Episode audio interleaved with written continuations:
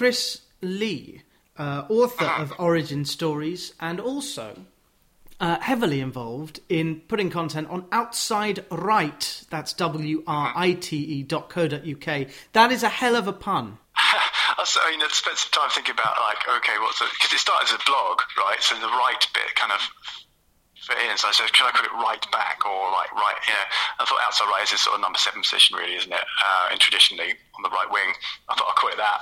And it started as a blog, and it became more known as uh, for the podcast. Although I try and do as much long form as I can, it, t- it takes so much longer to actually sit down and write something than Yeah. it does to um, to actually podcast. Weirdly, but the, at the same time, I've, I've had quite a lot of guest content. I welcome any guest content, by the way, as long as it's unique and um, that people want to go go ahead and, and write. And if it's good good quality, I'll, I'll stick it up. And I've had you know quite a few recently.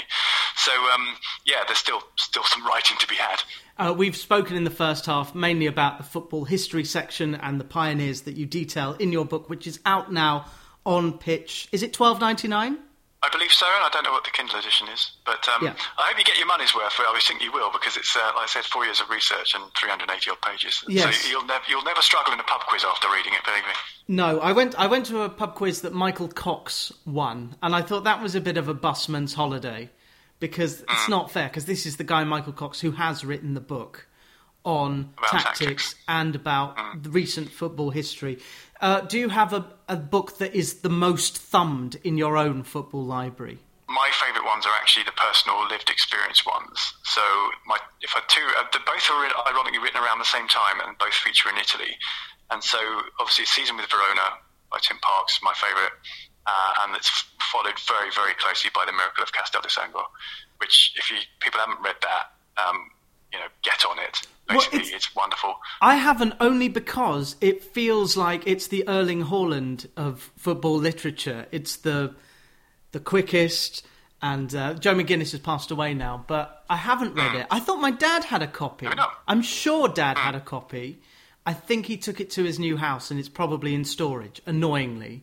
But when I get it out of there, I will stick it on the shelves of the football library because it is. It's uh, many, many people have referenced it. I think I might have to get 12 copies for the library. Um, because it's about football, but it's about culture and it's about travel. And that's everything that OutsideRight.co.uk also does. So you're kind of a spiritual descendant of Joe McGinniss. kind of, kind of, kind of. I mean, it, it, my football writing actually goes back to the 90s when I was a student. I was at university in Madrid, so my degree was actually in politics. Um, I was three years here, and I did a year out in Madrid, and um, and I had to pick a subject to write my 10,000 word thesis on. And bear in mind, this is the late 90s. Uh, there wasn't that much football writing around. I think Football Against the Enemy was out. Yeah, Um, but yeah, exactly. Uh, and then there was one uh, in Spanish, which was very helpful about Madrid Barca. Uh, So, but my, I thought, right, how can I combine what I'm interested in? Uh, bear in mind, a lot of my colleagues were doing things like fishing policy in, in Galicia and things like this, and I, I was like, oh gosh, what am I going to write about that I'm interested in and, and know things about? So I basically just said, like, okay, what about politics and identity in Spain uh, as expressed through football and regional identity? Um, and it's kind of this was late 90s, um, and obviously case study of Madrid Barca. So I got to speak to journalists from, from both Marca, which is the Madrid-based paper, and Sport, which is the, the Barcelona-based one. And then obviously there was some, like some reading around that as well, uh, and it was just fascinating. Because obviously the, the, the athletic club story comes in from the Basque Country uh, and what that means to them, and uh, even just down to a, local level, Valencia. What's that? What does Valencia mean to, to the people in the community of Valencia, and, and what do And- Andalusian teams, you know, mean? Like Betis playing in the colours of Andalus- uh, Andalusia, although they got their colours from Celtic, apparently. So you know, the green and white. So you know, th- these are sort of all really interesting kind of explorations that I was doing. Then I did kind of dithered away. Didn't didn't think about writing about football again. Like I said, I was just going around with work, watching a lot of football, seeing a lot of people writing about it, talking about it. I thought, well, why don't I do this as well? Because I need, but partly because I work in social media, I've got to sort of practice what I preach and just practice social media anyway, content creation stuff. So I just started, you know, writing about different things that people weren't writing about. There's, I think there's enough people talking about, you know, the game as it is and having opinions on who should be left back at Man City and things like that. And I was like, I've got no interest in that. I've got no kind of platform to talk about that really. I've, you know, I'll just, I'll just kind of just looking at places like Royal Antwerp, like Genoa, like uh, Rayo Vallecano, and I'll, you know, try and bring that to the to the online page and, and express my what, what this club means to the local community and just uh, uh, and to the country at large and to, to, to, football's larger narrative and just sort of take it from there, really. Ah, that reminds me of Matt McGinn, who has moved to Spain to write his PhD thesis. Has he been in touch with you? Mm. Oh, he's been, yeah, I mean, he's, he's, done some guest posts when he was in South America and he's been on about it. We talked about the uh, the Iceland book as well. So, yeah. Just smashing. Because it was we did the whole show and then Matt said, oh, by the way, I'm just packing up and moving to Spain. Because it, it did seem odd that he was doing a PhD over here about Spain and he's he had to move over there. But I wished uh, he will. He is welcome back any time uh, into this football library. So you will have spent a lot of time over the last five years reading books, talking to people, researching. But when you're not doing that. You are busman's holiday again. You're watching football. Uh, there is a football travel tab and a non-league tab. Um, yes. There are a lot of guest posts non-league. Chesham United, which is very, very ah. close, just down the Met line. Uh, and also Barnet. I liked the guest post of the Barnet fan because Barnet play, yeah. but they're in Harrow. They play in Stanmore, which is in Brent. Yes, so they don't play in Barnet anymore. So what is Barnet? And no wonder Barnet is struggling. At, you know, they're at the very, very bottom of uh, the uh, National League now. They're going to go down. Well, here's the thing. Well, I did my piece on London football clubs, and then someone had a you know said, "Well, well Barnet should feature." I was like, "When does Barnet? I mean, where does London start and stop?" Because like, I don't have Bromley in there. I don't have like, you know, um, Sutton United. It's like where is uh, same with Barnet and even Watford. Watford's Hertfordshire, right? So it's it's like you know I just kind of had to sort of draw the line somewhere. Mm-hmm. so um, yeah, I mean there's a reason I, I get guest posts for those parts of the world. It's because it's actually I, am based south of the river, um, and so I don't really go that far north so often. But uh, as in you know North London. It's quite hard to get to Barnet for me. Yeah, because but, um, you're nearer Brighton. Chesham. Uh, well, I was living in, in, South London. My nearest club was Dulwich Hamlet for many years. Ooh, um, I which where I was a regular. Uh, yeah, it's a great place. Really good fan base. I would recommend it when everyone go. You know, anyone who's in the, in the London area. Not just because of the fans, but Bridge. this is a club. Gavin Rose has been manager for years, and he brings through players into the non-league who are then sold on. And Dulwich have a hmm. connection with Zamora, Noble, Ferdinand, who have got a housing uh, trust, and they were opposing buying the stadium because there was all kinds of gubbins for the last few years about the stadium, and that has now been sorted. And Dulwich are doing fine. Very good non-league yeah, club. I think actually, they found the level. I actually played there once as a um, on a charity match. You know, not not for Dulwich. I mean, it was you know held at Champion Hill, uh, and so that was uh, I played eight minutes in goal. I, to, I was out on the pitch and I had to fill it fill in goal for eight minutes, and I kept a clean sheet and made a couple of good saves. Oh, so I kind of like, I think I've kept a clean sheet. See that on the CV. Yeah, that's good. Um, you say that you love the unscripted drama of football. Uh, we've spoken about mm. those six minutes of Maradona. You'd have to say that's mm. magnificent. Um, are there any other memorable pieces of drama, perhaps involving Queens Park Rangers? I think the drama with Queens Park Rangers has often been um, away from the pitch. yes. but I mean, yeah, I mean, I, again, I excuse me, I allude to this every so often, but I've got, I, I, was attracted to Queens Park Rangers by the kit rather than the, um, the, uh, the, I've got no connection with West London whatsoever. Like, like I said, South or my family's East London or South London, um, and it was Millwall, and obviously I was never taken there because my dad's like, you know, it's not, he stopped going in the '60s, um, and it was like, you know, because it just became troublesome, um, and so I didn't actually go at all for a long time. I took a couple of Dutch friends, and I allude to this in the Dutch chapter um, when I took them to Millwall because um, they're the only game on in London when the, the, couple of days that they were visiting, and it was and I'd avoided going to the new den. And I took them there, and it's quite interesting because obviously you can imagine as Dutch people speak perfect English, but got some new words in the yeah. vocabulary there. in a fun accent. Um, yeah, I've been to, I went to Millwall. Here's a, here's a good story. I went with my brother, and we turned up, and he went, "Have you got the tickets?" I said, "No, I thought you'd get them." I went, "But how are we going to get in the Watford end?" So we sat in the Millwall end, which was half empty. Watford scored, and I got up as if to say something. Richard, sit down. And I just I started swearing. I said, "That's not the right thing to do." Uh, it was like that Richard Ayoade bit in the IT crowd. But watching as a Watford fan in the Millwall bit, no colours. Um, I haven't been because Rich lived right next to the stadium. But um, Millwall, I hope they do well. Not just with this goes out after Watford play Millwall. Mike Calvin is a lapsed Watford fan who I don't know if you've read Family, his excellent book about Millwall.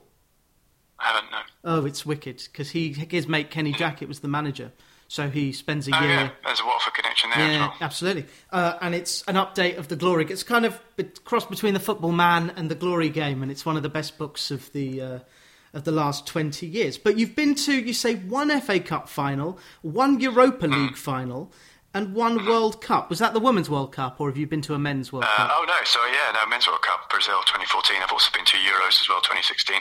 Yeah, World Cup, uh, the FA Cup final 2001, which was at Cardiff, and I Michael think Owen that is my favourite. Sorry, The Michael Owen yeah, game. Again, late turnaround. Um, that was at the other end, but we, it was absolutely wonderful game. Uh, last 15 minutes anyway. But I, I really like.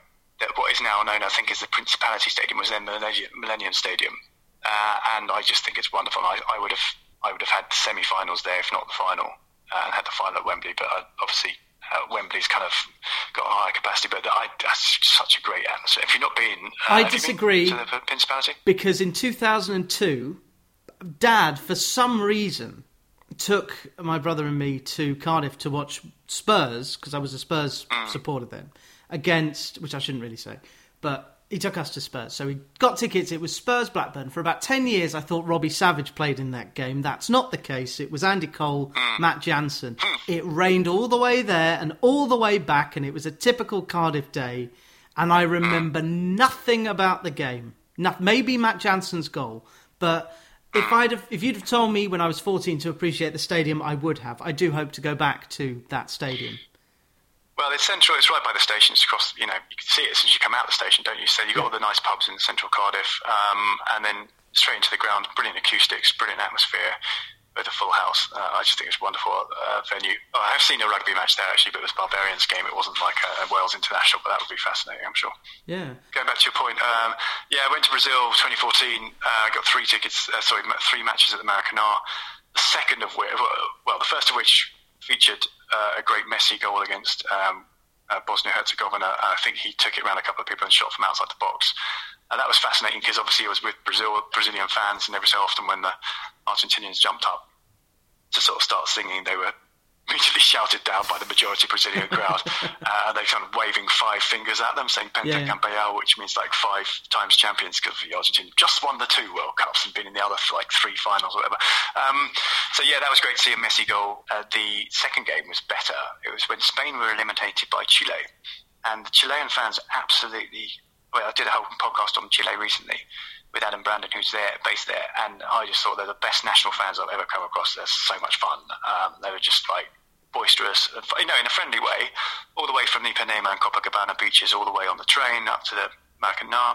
In the Maracanã, desperately trying to get hold of tickets on the outside and just hanging out outside. Thousands of them outside, and I was among them. And uh, silly of me, I had a, a Spanish shirt on, uh, you know, like a famous the Osborne bull. You know that one sort of the black bull outline that you get. Um, because obviously, having lived in Spain for a while, I've, I've kind of you know, kind of supporting them, and but they'd already been beaten by Holland five one in the first game. Yeah, which was outstanding. Chile- yeah. and Chile just uh, played them off the park and, uh, and um, beat them obviously, and then um, again because it's a Brazilian crowd, uh, Diego Costa was getting a lot of um, Oh, of course, kind of yeah. stick from Yeah, because he was fans. born in Brazil, wasn't he? So, Yeah. um, uh, and then the first third match was um, Russia against Belgium, which was a bit of a sort of damp squib really to finish on. You know, again, it was just a pleasure to have been there uh, to see the different sort of fans arriving and leaving uh, within Rio just in ten days, and, and going to places like you know, running down Flamengo Beach, Botafogo. Uh, these are clubs you would have heard of. Um, you know, seeing the Fluminense uh, Vasco da Gama flags on the beach and everything. And it was just, yeah, it was just a really great setting for a World Cup. I don't, I mean, again, uh, where the, the economics of it from, from Brazil's point of view is, is, is obviously a bit of controversy. And then they had the Rio Olympics two years after that as well. But, uh, you know, as a visitor, I really thoroughly enjoyed it. You were aware that the Maracanã will be renamed the Edson Arantes do Nascimento Stadium. Is that right? I think they're naming it after. I don't know if they're going to call it the Pele Bowl or the Edson Arantes, do etc. Uh, something I always remember. I suppose the other thing I should remember is that Ronaldo, Fenomeno Ronaldo, originally called Ronaldinho, Little Ronnie. He was at the 94 World Cup, wasn't he? Yeah, because there was another Ronaldo, wasn't there?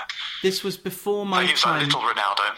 94 was just before my time, and I was thinking because it was in America, I wouldn't have been able to watch anything. I certainly don't remember watching it or having it on or dad having it on in the old house. So 98 was my first World Cup, and that was, Okay. of course, the Beckham Simeone.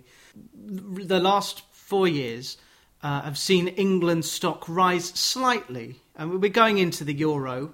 Would you say semi-finals again would be minimum for England? Yeah, it's it's difficult really. 'cause I think the Euro is often harder to win than the World Cup, and I know it's a different format this time because it's kind of not in a particular country like it used to be. And I prefer that setup actually, to be honest, than this sort of spreading around. But we'll see how it works. I don't know. It's kind of like a bit of a false testing ground because obviously you've had the delay. I've got a funny suspicion that England are going to lose to Scotland because that's kind of it's due. Wouldn't that be of- amazing? and then they'll have an independence referendum the next day. Well, exactly. That's and what I mean. It's going to be. It, it almost feels predestined anyway. So I'm kind of resigned to that. I'm not that big a follower of the national team, to be honest. Once you've been seen enough tournaments with England, you know, or you should know, that the chances are they won't advance beyond the quarters or semis. People should never go in with an expectation they're going to win a tournament. It's just a nice surprise when they do better than Yeah. what you're used to. Absolutely. And Well, um, last time around, you know. do you know that Three Lions? Yes, it's going to be reissued again. Is it? 25th year, 25th anniversary of Three Lions. We'll Oh, of hear course. Yeah, yeah, a lot Yeah, of yeah. that. The team who beat England in the semi-finals at the World Cup 2018 are Mm. uh, Croatia, whom I remember Uh-huh. through Euro '96. It was Davor Šuker. But I've seen the blue skies of what's what's the city in the south of Croatia? Uh, Dubrovnik or Split? Yes, correct. Uh, Yes. A friend of mine was out there Game about of, 10 Game of years ago. Thrones was filmed. Glorious weather there. What's it like watching football out there? Well, I went to Zagreb, the capital, and I've watched football out there. Actually, it was um, when I went with work again. It was I sort of say shoehorned a match in on the Sunday afternoon, but it was actually Z- um, Dinamo Zagreb were away. Uh, I, think, I can't remember somewhere else. I think they might have been at Hajduk actually that weekend in Split. Uh, so I had to watch their B team, uh, who play in the sort of second division or third division or something against um, another regional team next to the Mac- uh, Maksimir Stadium, which is uh, absolutely iconic ground um, in the history of Yugoslav football, anyway, or Croatian football. Uh, and if uh, going back to what I was saying, the most listened to podcast, uh, it's where Zvonimir Boban um, kicked out a, a police officer, and, and you know many credit with kind of the moment where things literally kicked off with with um, you know in, in the sort of breakup of Yugoslavia. Um, he was banned from the 1990 World Cup uh, as a result of it. And so it's a really sort of famous kind of moment and a famous setting in Maksimir. So, but the, the reserve team play right next door. So uh, I ended up not going. Yeah, walking past the Maksimir um, and then going to kind of watch a game next to it. But Hajduk, I mean, everywhere you go in Split, there's references to Hajduk. Um, and they're a really iconic club. They're one of the oldest ones in in Yugoslavia, uh, former Yugoslavia, stroke Croatia as well. Uh, I haven't been to Belgrade yet, or Sarajevo, the other sort of former Yugoslav um, kind of footballing centres, but I do want to. And there's a podcast I've got um, on the on the Belgrade derby. Growing up, the Croatian team. uh, When I was a, at student in Madrid, I used to go to Real Madrid, and we had um, they had, they had uh, up front. Oh, yeah. Um, you know, alongside um, Raul, and he was he was just a phenomenal player. And like you said, he scored one of the goals of the tournament, so the Euro '96, didn't he? That little lob over Peter Schmeichel. Yeah, remember it was like a chip, really, almost, wasn't it? With back back spin and everything at Sheffield uh, Wednesday's ground. I think he just he watched the ball sail over his head. It's a treasure trove. This section of OutsideRight.co.uk: England, Germany, Spain, Italy, South America, ah. Portugal, France, Belgium, Eastern Europe, Holland, ah. Scandinavia, Scotland. Uh, let's go to Belgium because Paddy ah. Barclay. I was talking with Paddy Barclay. I said, "How are you going to make Scottish football great again?" And he said, "Well, follow what Belgium and Holland are doing. Same size nations. Belgium are number one in the world." Uh, When you go to somewhere like Royal Antwerp, do you think that it's because Belgians are just being exported? One of their great exports is the Well, I footballer. mean, yeah, and that's true. I mean, the whatever they're doing at youth level seems to be working because Royal Antwerp was the last Belgian club to appear in a, a European uh, major trophy final. That was, I think, '93 or '92, wasn't it? The Cup Winners' Cup final um, at Wembley.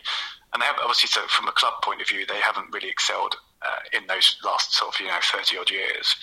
Um, but bear in mind, earlier in the in the eighties, Anderlecht were in the finals. Um, from a club level, I guess they probably lose their best players to, to play abroad purely because of Money. finance. Uh, as as the power shifted towards the big leagues, and, and the talent's going to get discovered fairly quickly, and that's what you know. That's one thing. Many things that's changed, uh, as well as the money dynamic, is the scouting and the availability. You'll see clips on YouTube or Instagram, and people immediately on the radar of the scouts. And it didn't used to be that way when you know it was all these secrets. You know, that's why great players could develop in countries like Belgium and create great teams, and, and, and Croatia. And it was all a bit of a secret, and you could look forward to these World Cups and, and discover players you'd never heard of really via sticker albums, via via TV. But now everyone's kind of, you know, there are no secrets. Everyone's discovered when they're still a teen and they're sort of snapped up by the big clubs. And I guess that's the case for Belgium. The first thing I did in the lockdown last year was take up Miles Jacobson's offer of downloading Football Manager. And when I saw that Christian Kabasele was worth 18 million pound, I shut the game down. Because I like mm. Kabasele, who plays for Watford in Belgium. He's not worth 18 million pounds. Um, and some of the big players nowadays, what is a hundred million pound? How much is Mino Raiola going to get for selling Erling Haaland to his dad's mates club? He's going to go to Man U. Surely he has to go to Man U because Barca can't afford him. And it's just that level is ridiculous. And to bring it back to Man U, it was interesting that Antwerp was used as a feeder club for United until very recently. Vitesse does the same at Chelsea. City have got their network. But doesn't that dilute the brand? Does it dilute it or strengthen it? The brand of Belgium football. Uh, the brand of Antwerp and um, and of just Dutch and yeah that kind of football. And indeed, Liverpool are using Rangers as a tryout for Steven Gerrard. I think Rangers in Europe next yeah. season is going to be very interesting as well. I mean, going back to your thing about the value of players, to be honest, it's all relative to the market. And if, yeah. if if the money is there, uh, people are buying it, then then so be it. And if you look at American sports, they're still paid less than a lot of American sportsmen. I tend to not, not get get too wound up by the economics. Just accept that's the way it is. The team with the most money is going to typically win, and that's why I really like stories like Leicester.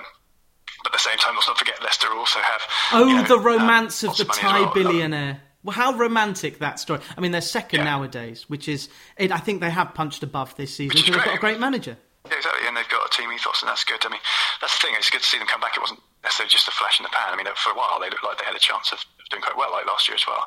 So if they can get consistently top four, top six, and this goes back to what I was saying before, these these clubs that think they're top six, and uh, side Tottenham and this in particular. Um, who was top six in, uh, in the 1980s, or even in the point when the Premier League was founded in 1992? Everton are just coming back into it now, but they, in the 80s they were they would definitely have been top five in top six in the UK. Yeah, they were. Uh, yeah. Sorry, in England in terms of you know, and Man City would have been. I mean, there were. You know, I remember. I remember. Here we go. Um, as one of my local teams, Gillingham, um, being two 0 up against Man City in a third. Is a third tier playoff final? Uh, not. You know, what was that? Ninety nine. Yeah, so, Nicky Weaver. You know, Man City were in the third tier. Yeah, and then obviously, you know, Man City came back, but got promoted. But um, you know, they they have. It's, it's only recent success for them. Likewise with Chelsea. Chelsea very troubled in the 80s. It's in it swings and roundabouts of football. It's mm. all cyclical. So you were at the. Uh, th- that was a League One playoff, as was second division. You've been to two Championship playoff finals. That was the, that was the third tier, wasn't it? Back in I don't know what it was called in those days. I lose track, but I wasn't at it. I was just watching it on TV. But oh, okay. I've been to yeah a couple of playoff finals. Um, Queens Park Rangers recent one, which was against Derby County. Sorry, I won't uh, mention that. Um, sorry, oh no, I will mention that. That was Zamora. Yes, it's Zamora, the last kick of the game, and then dominate, um, uh, Derby completely dominated that game. Yep. Um, uh, 2014, I think it was, and it was Queens Park Rangers really hanging in there. And it was just a slip at the back, if I remember correctly, and um, and he just did a nice volley into the corner. Uh, I think it was the 89th minute, if not the 90, or up, and, and that was it. And it was it's a bigger prize in many ways that you don't uh, you know, like like a, than a trophy, etc. But it's kind of um, uh, you do get a trophy, I suppose, for winning it. Mm-hmm. But um, it's the chance to go up to the top flight, the richest league, etc. I mean, even just it's the fact that you won the match on the day. It's a yeah. culmination of a season. Yeah, it's a great. It was great. It's a great day out if you win. It's terrible if you lose. Was this the season with Barton and Kranjčar? Possibly. I think it was because I went. I, I think remember. it was Boxing Day 2013. I went to watch Watford, and Kranjčar just looked like a world class. Again, to circle back to Croatia, he looked like a top top player, Niko Kranjčar. I mean, there is so there's so much stuff uh, at outsideright.co.uk and the affiliated podcast every Monday. Uh, which has been your favourite, uh, the the joy, the most joyous uh, recording that you've made? Yeah, or the most um, joyous few. I really enjoyed the one on the former East Germany uh, with Alan McDougall because he'd written basically this book on, on, on East German football. I, I didn't know much about it, and it's, I usually gravitate towards sort of Mediterranean countries um, for my interest, but uh, and not so much towards sort of colder countries. But I'm becoming a big fan of Germany in the last 15 years or so, and a lot of that is because of the football and the accessibility of it and the fun of it, and also because Germany is so fascinating as a place, and nowhere more fascinating than Berlin itself. You know, he's written about you know how, how under the GDR, the sort of you know the East Germany um, you know how football clubs were took someone like VfL Leipzig, which one of the, uh, the first winner of the German Championship um, back in 1903, became Lokomotive Leipzig, you know, named after the the railway works, and all the teams that became like you know.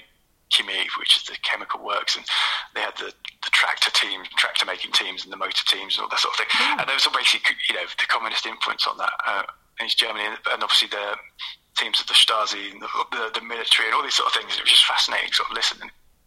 It's one of the most popular. Uh, and it was delivered with such kind of passion and interest, I suppose.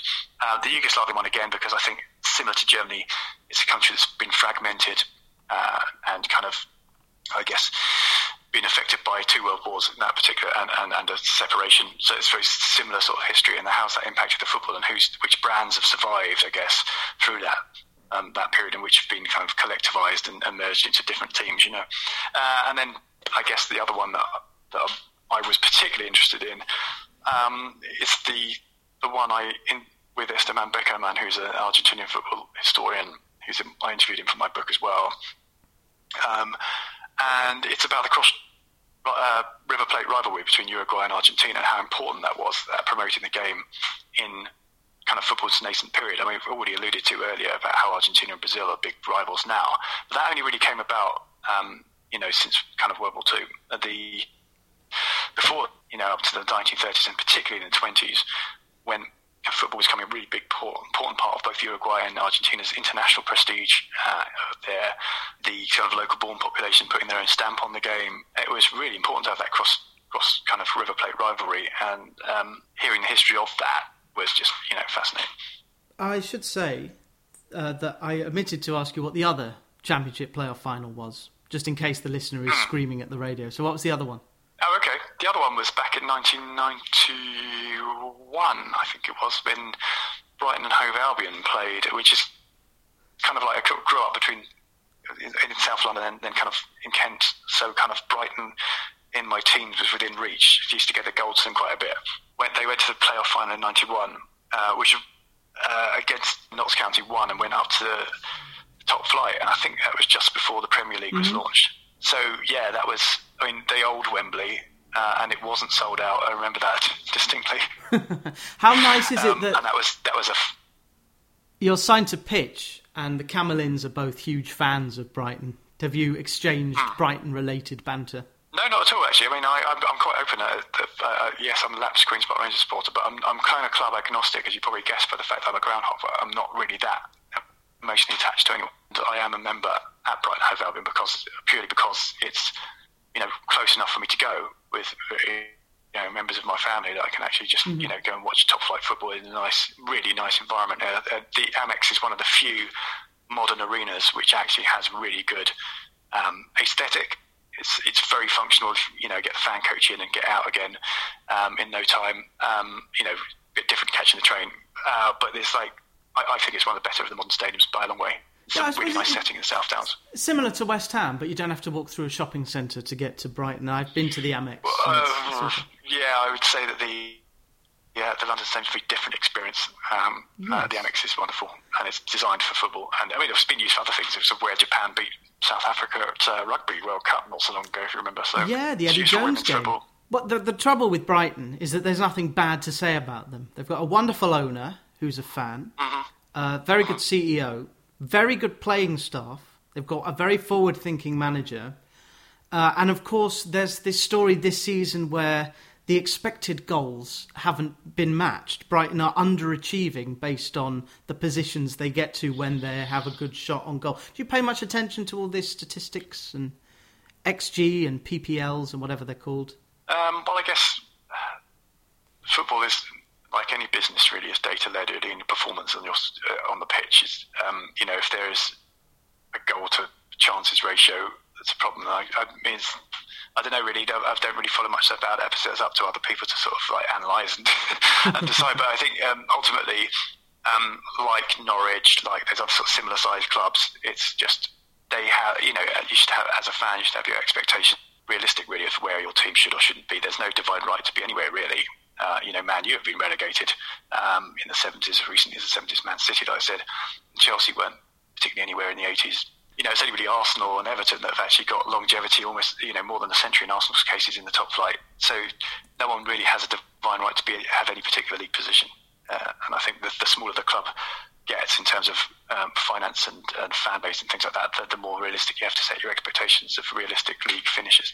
Uh, we're talking on April 8th, which is a significant day for Newcastle. You may not have seen this, or maybe you did. At 10 o'clock, Quoting Chris Wall, huge and ambitious new Newcastle Fans Trust initiative, the 1892 Pledge Scheme, is a long term project which they hope will one day see fans buy a stake in Newcastle. Now, that's fascinating for a number of reasons, and I'm sure you'll read about this in the coming weeks. And you've been to St James's Park, I imagine. You know about Newcastle as a city. Is it going to work? Um, I've got. It's very strangely just because of, I guess, the circus I moved in. Um, I seem to have met more Newcastle fans than any other club, really. Oh. um, always seem to be unhappy about something. The thing is, with Newcastle, I mean, the ground is amazing. I've been, I've been there non-match day, just went around there, walk around it once. I was up there again with work, um, and it's in the, you know, it's above the hill, isn't it? It looks down on the town, and I understand what it means to uh, the, the, city. And it's very iconic. Again, like I said, in the nineties, they came very close to winning something, but they haven't won anything since the, the late sixties, and that is for a club of their size, um, rightly something of a failing, and they, and um, so any initiative to to change that um, is you know will be welcome. But I, I, just I don't know. It just seems to, as a club, just seems to have. Um, um, I don't really know what I can add to that, really. yeah. Well, insert your own word. Look, Mike Ashley tried to sell it um, to no, a Saudi Arabian firm with investors who had it's just the, the Amanda Staveley situation. I read it in Private Eye. It is absurd what's going on legally with that. And then Mike Ashley has kept that club on. I would. This scheme is going to get a lot of coverage because if football is fans, uh, Newcastle, as soon as they get it right off the pitch, it's going to really, really fly. But they're just treading water. And if, if you want to sell a club, you're going to get more money for it being when it's in the Premier League than you would if it was in the Championship. Yes. So I wonder. Hmm. By the time this goes out, we will know whether Brighton and Newcastle have stayed up. I must... tempting fate here, but if you look at the defensive record, Brighton have got the far best goal difference of anyone down there. And I think, given how well they played against the likes of Man U the other day at the time of recording, um, you know, no one's thrashed them this season.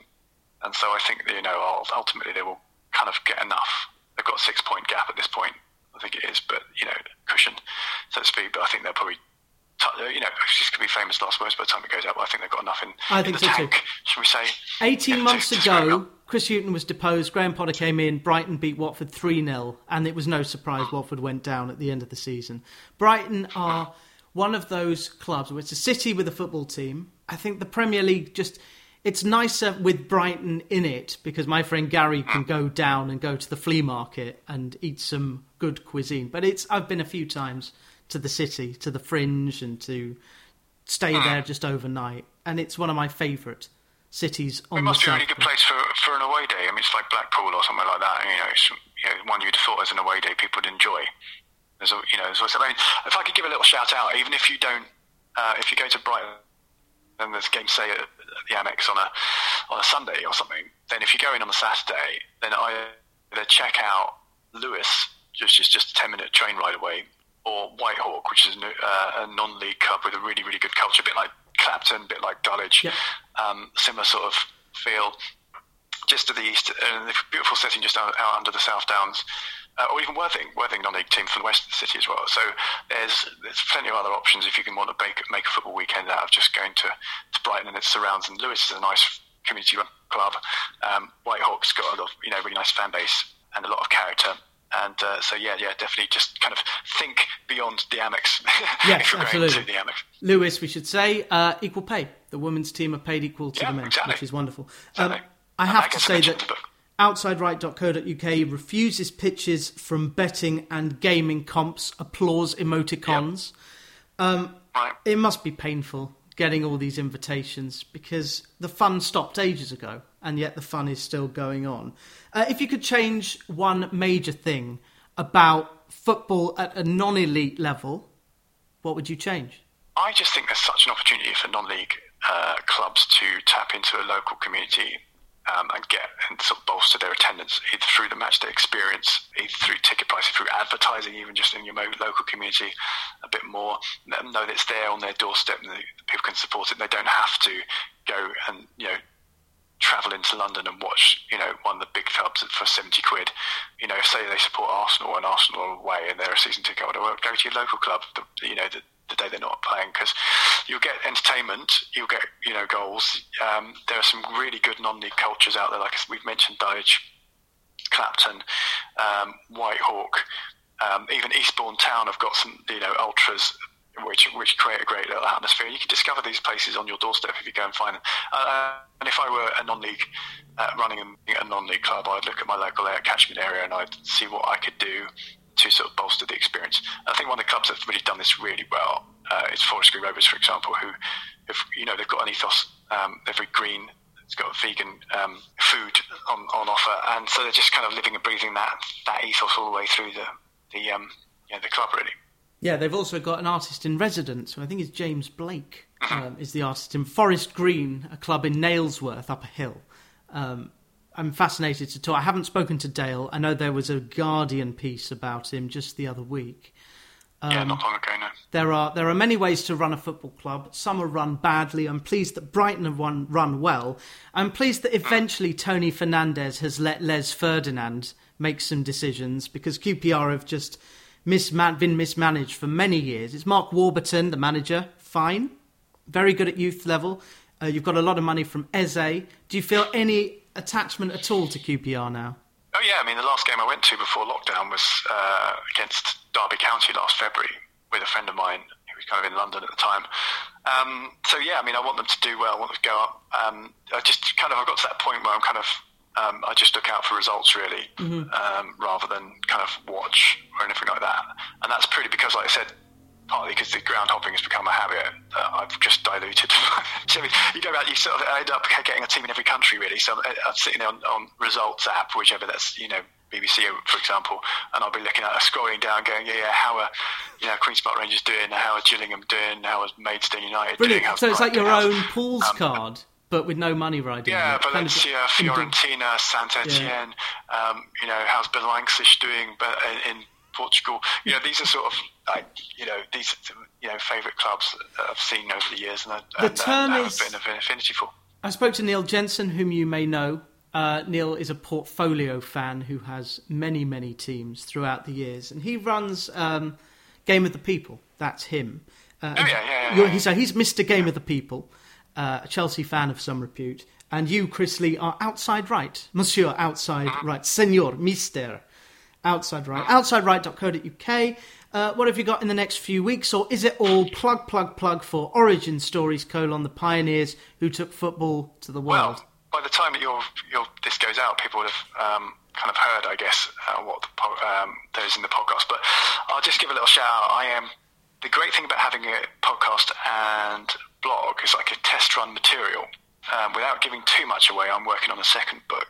So you'll see a lot of historical politics type features appearing on the website uh, over the next year or so. You know, keep an eye out for that as well. So there'll be more ground hopping thing. I'm getting sort of more and more obscure, really, the places going. So Switzerland and Malaysia recently and Indonesia. Um, and I've got some like a couple of authors upcoming as well, which will be live by the time this goes out. Mm. Um, but other than that, there'll be a lot more sort of history of politics in football coming up over the next year or so. So look out for those. There's a few on there already, which uh, I'd look out for, which includes um, Club Esportiu Jupiter from uh, Barcelona. Uh, and their history, which they played Clapton last year in a friendly, so they've got a very sort of like uh, really interesting history. And then there's a great long read I had uh, where I interviewed the director of a film about the Académica de Coimbra team from uh, from Portugal, and who did a big stand against the dictatorship there in the 1969 F, um, Taça de Portugal final, this Portuguese Cup final, uh, and that is um, some, a story that's little known in the English language, actually, if at all. So it's great to, to be able to sort of bring that out and give it some attention. I know the Eurovision story that at a particular moment in Eurovision there was a coup that was initiated by a particular line of a song that Portugal took, but I don't know that other story. Oh yeah, yeah, no, I've heard that. That was uh, well, the Carnation Revolution, 1974. Yeah, 73, 74. And by the way, this will go out uh, the day before Eurovision. Uh, will you be watching that, okay. or will you be doing something else? Well, you know, we said we take, I've been to all these like Euro Euro 20, you know, 16 and Euro World Cup finals. I've actually been to a Eurovision final as well. The Isn't it great? I was in uh, England. Well, yeah, I, it, I say it, I say it was great. I mean, the um, uh, I mean, it's great spectacle anyway. I enjoy watching it, and I love the, the film, by the way, with um, uh, Play Ja Ja Ding Dong. Yes. Yeah, that one, which came out last year. But the um, I went last time it was in Birmingham. I was a student down the road, and we went, we went along to that. It was interesting. Um, the year that Israel won with Dana International. Yes. But I, think, I mean, the UK hasn't won it since. And we probably won't win it again because it is. It's there are a lot more countries now.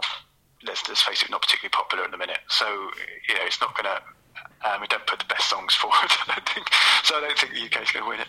Definitely. No, I, I don't know. I think I can't remember. Actually, I will just go now because all the songs are available. Uh, the favourite is Malta next year in Valletta.